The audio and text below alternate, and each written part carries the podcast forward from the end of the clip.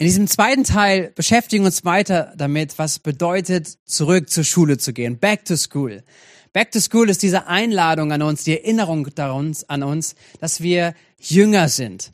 Und das ist die Beschreibung, die die Bibel wählt und die Bibel nutzt, um Menschen zu beschreiben, die Jesus nachfolgen. Es sind Jünger. Das war die Selbstdefinition auch von den ersten Christen. Wir nennen sie Christen, aber sie nannten sich selbst niemals Christen, sondern Jünger. Sie waren Menschen, die Jesus nachgefolgt sind. Sie sind Schüler von Jesus. Das heißt, sie sind Lernende. Und das ist etwas, was wir als Gedanken aufgreifen möchten, wenn wir gerade in, diese, in dieser Phase sind, auch wieder zurück zur Schule, für manche ganz praktisch und auch zum ersten Mal vielleicht eingeschult worden sein, das habt ihr als Familien vielleicht erlebt. Aber wir alle sind eingeladen, zurück zur Schule zu gehen, zurück in die Schule mit Jesus. Und uns dabei Fächer anzuschauen, in die Jesus, in denen Jesus uns unterrichtet. Wir haben es letzte Woche gestartet. Schaut euch gerne nochmal diesen Impuls auch an. Diese drei Themen, wie wir uns angeschaut haben. Es ging darum zu sagen, hey, Gott möchte Offenbarung geben, in der Klasse, in der Unterrichtseinheit von Offenbarung zu sitzen, im Unterricht von Heiligung zu sitzen und auch im Unterricht von Einfluss. Und jetzt gehen wir heute weiter in drei weitere ähm, Bereiche, in, in, in, ja, in Fächer hineinzuschauen, wo Jesus seine Jünger, seine Schüler mit unterrichten will. Und das sind Schwerpunkte, die ich legen möchte, weil ich glaube, dass Gott da etwas hineinlegt, auch gerade in uns jetzt. Das erste ist von heute, diesen zweiten Teil von Back to School, ist der Unterrichtseinheit oder das Unterrichtsfach Bestimmung.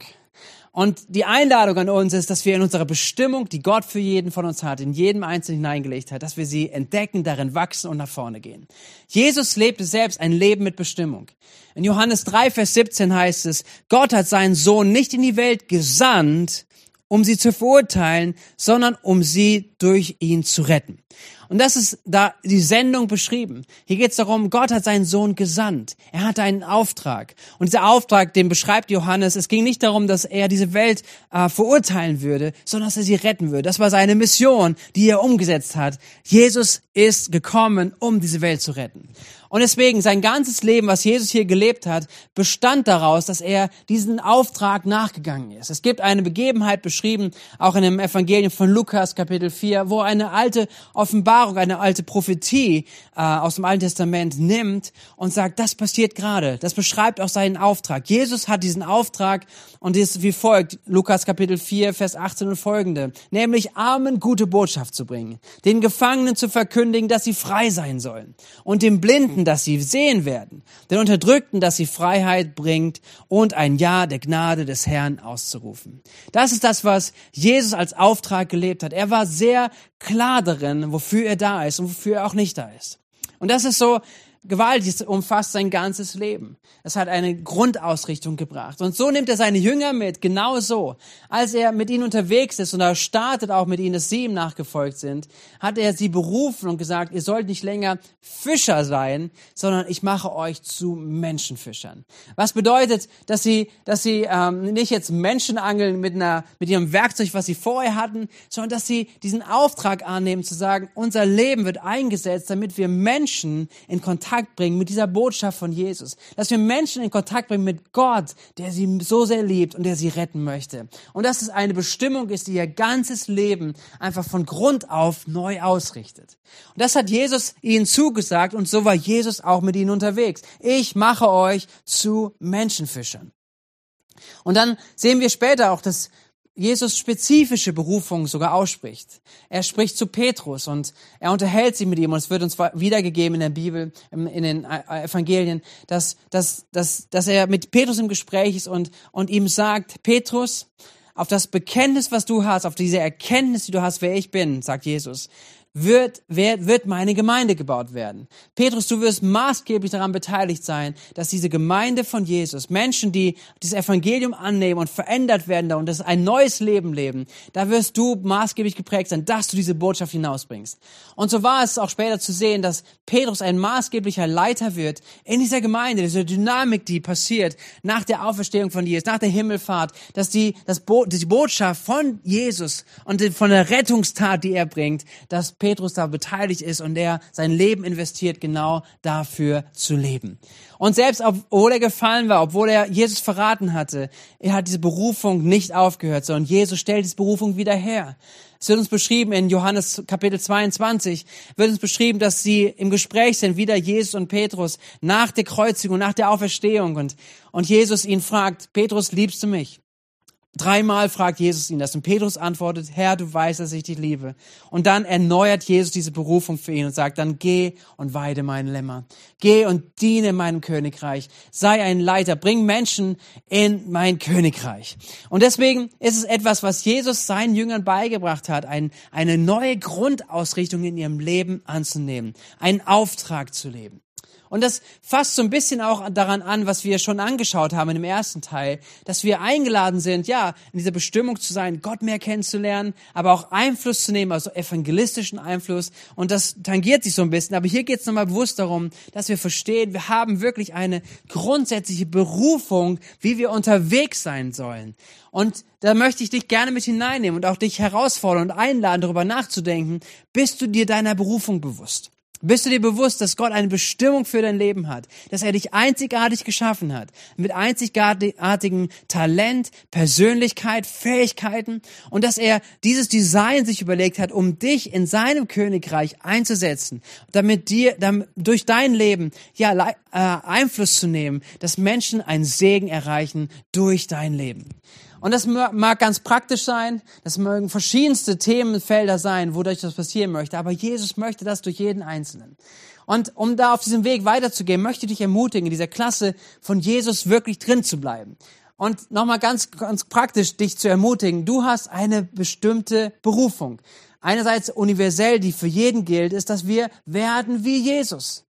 Das gilt uns jeden, das ist unsere Bestimmung, die wir annehmen, in seiner Nachfolge zu sein. Wir wollen uns verändern lassen in das Bild von Jesus. Wie hat er gedacht? Wie hat er diese Welt gesehen? Wie hat er dieses Königreich sich erdacht, dass dieses Königreich in dieser Welt Einfluss nimmt? Und dann sind wir alle gemeinsam eingeladen und berufen dazu, jeder von uns, dass wir Diener werden. Das ist das Herz von Jesus. Er hat gesagt, hey, werdet so wie ich. Und er ist gekommen, um zu dienen. Und das ist nichts irgendwie, wo wir, wir müssen es mal angucken immer wieder, dass wir denken, das fühlt sich manchmal so erniedrigend vielleicht an, denken wir, oh, Diener, der macht so ganz komische und ganz, ganz einfache Aufgaben. Nein, ein Diener ist jemand, der, der wahrnimmt, was Gott ihm gegeben hat, was Gott ihm anvertraut hat und der, der bereit ist letztendlich da, wo es immer notwendig ist, zu sein, wenn Gott ihn dahinstellt ein ganz anderes Selbstverständnis von innen heraus zu leben und ein Diener zu sein im Reich Gottes. Und das ist eine Bestimmung, die jeder von uns hat.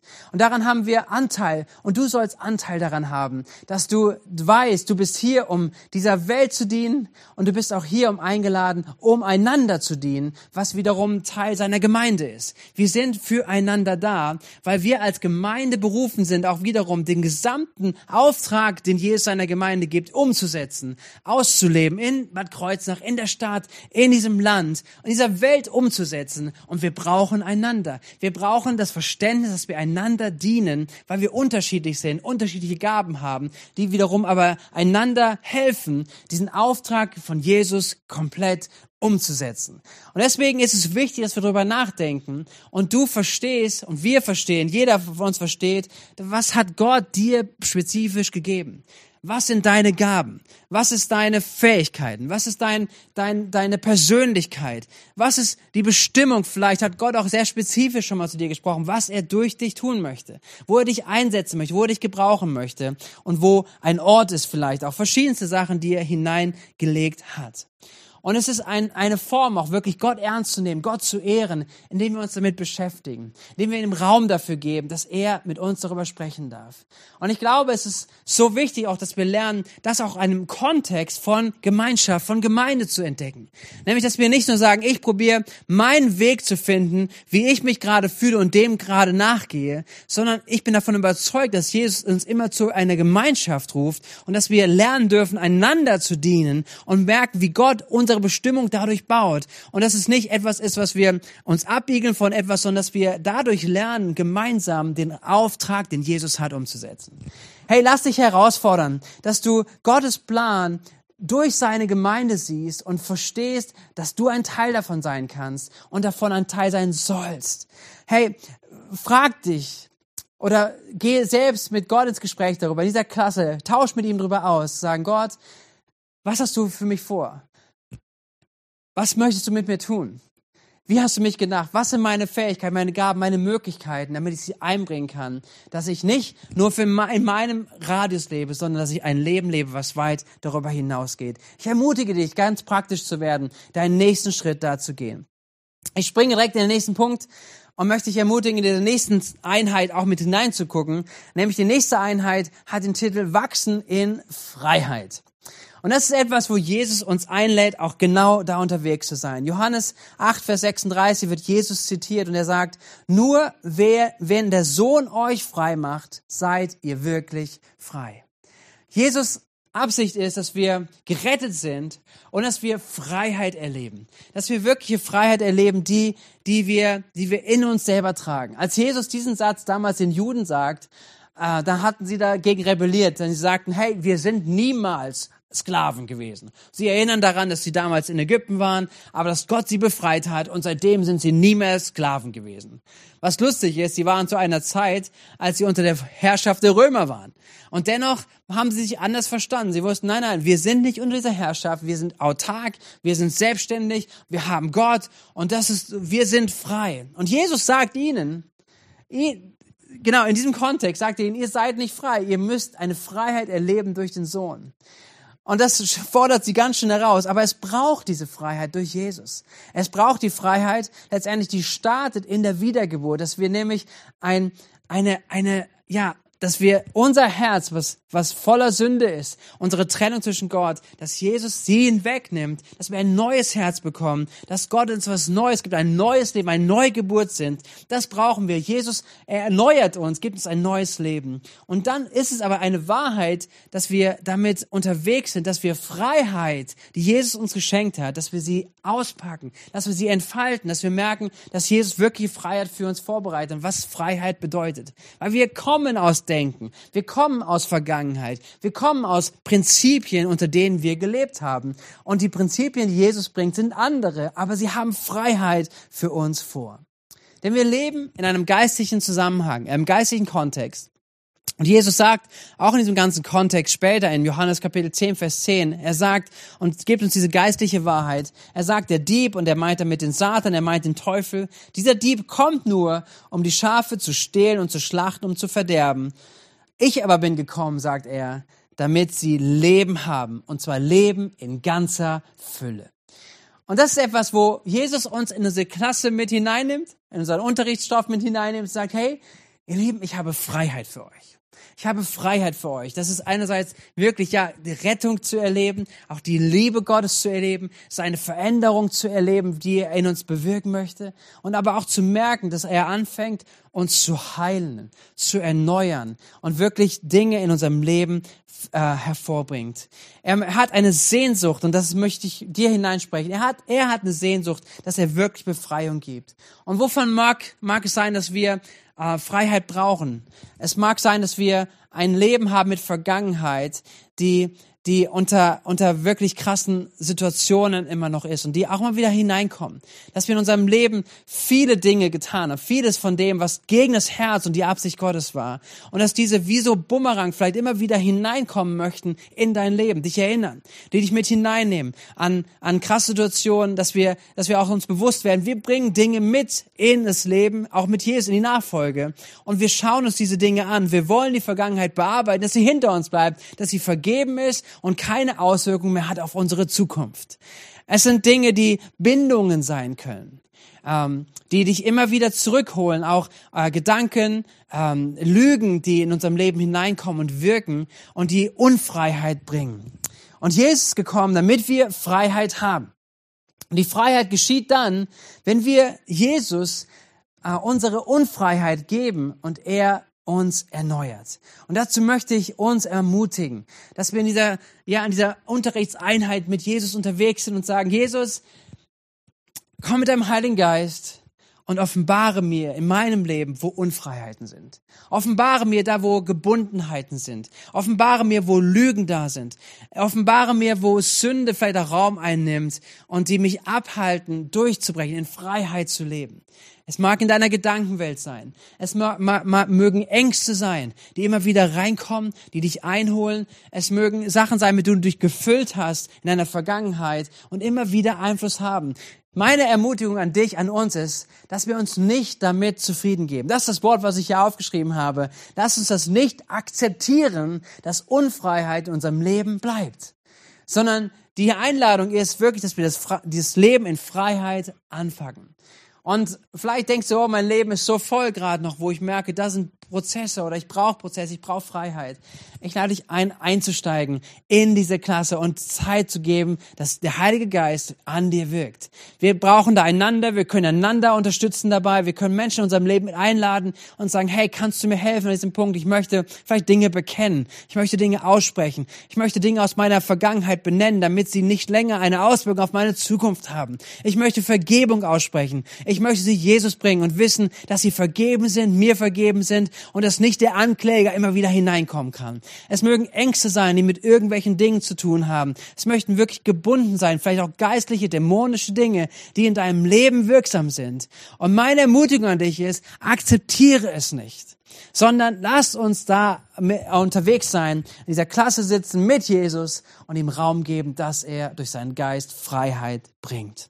Das letzte, der dritte Punkt ist, eine Facheinheit, eine Einheit in der Schule mit Jesus, ist, dass wir wachsen in unserer Liebesfähigkeit. Das eine, was Jesus gebracht hat, ist, dass eine, eine Ordnung gekommen ist, eine Wiederherstellung zur Beziehung zwischen uns Menschen und zu Gott. Und das, was er gleichzeitig mitbringt, ist immer auch diese horizontale, dass er Vergebung schafft und die Wiederherstellung auch in Beziehung, die wir im Miteinander haben. Das ist eine Einheit, die Jesus seinen Jüngern gegeben hat über die Jahre, wo er mit ihnen unterwegs war. Und so heißt es in Johannes 13, die Verse 34 und 35.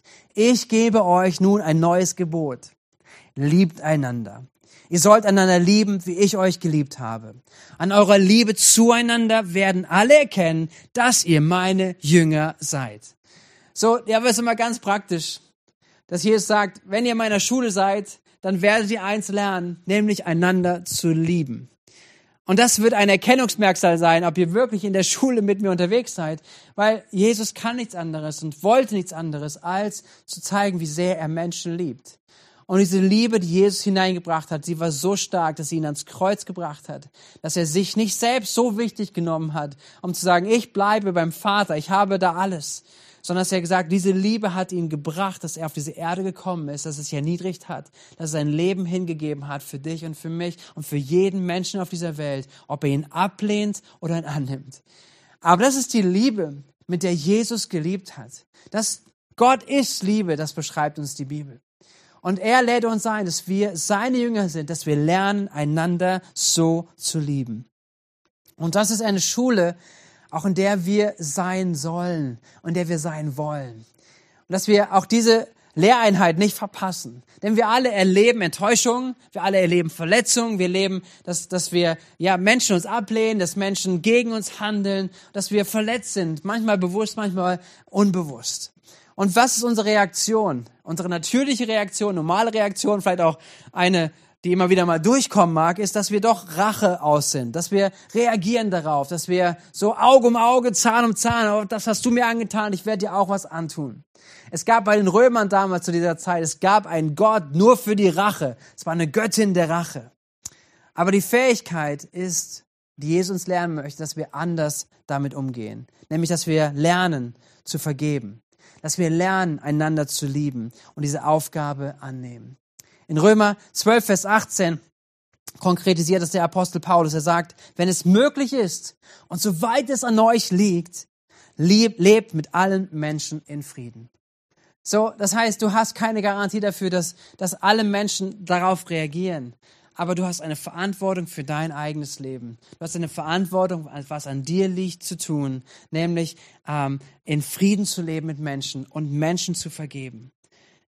Wenn wir das nicht tun, dann sind wir immer in der Gefahr, dass wir bitter werden. Dass wir Unvergebenheit in uns tragen und Bitterkeit ein, eine Wurzel in uns bringt, was alle möglichen Menschen um uns herum wiederum vergiftet. Wir vergiften uns selbst, aber auch Menschen um uns herum.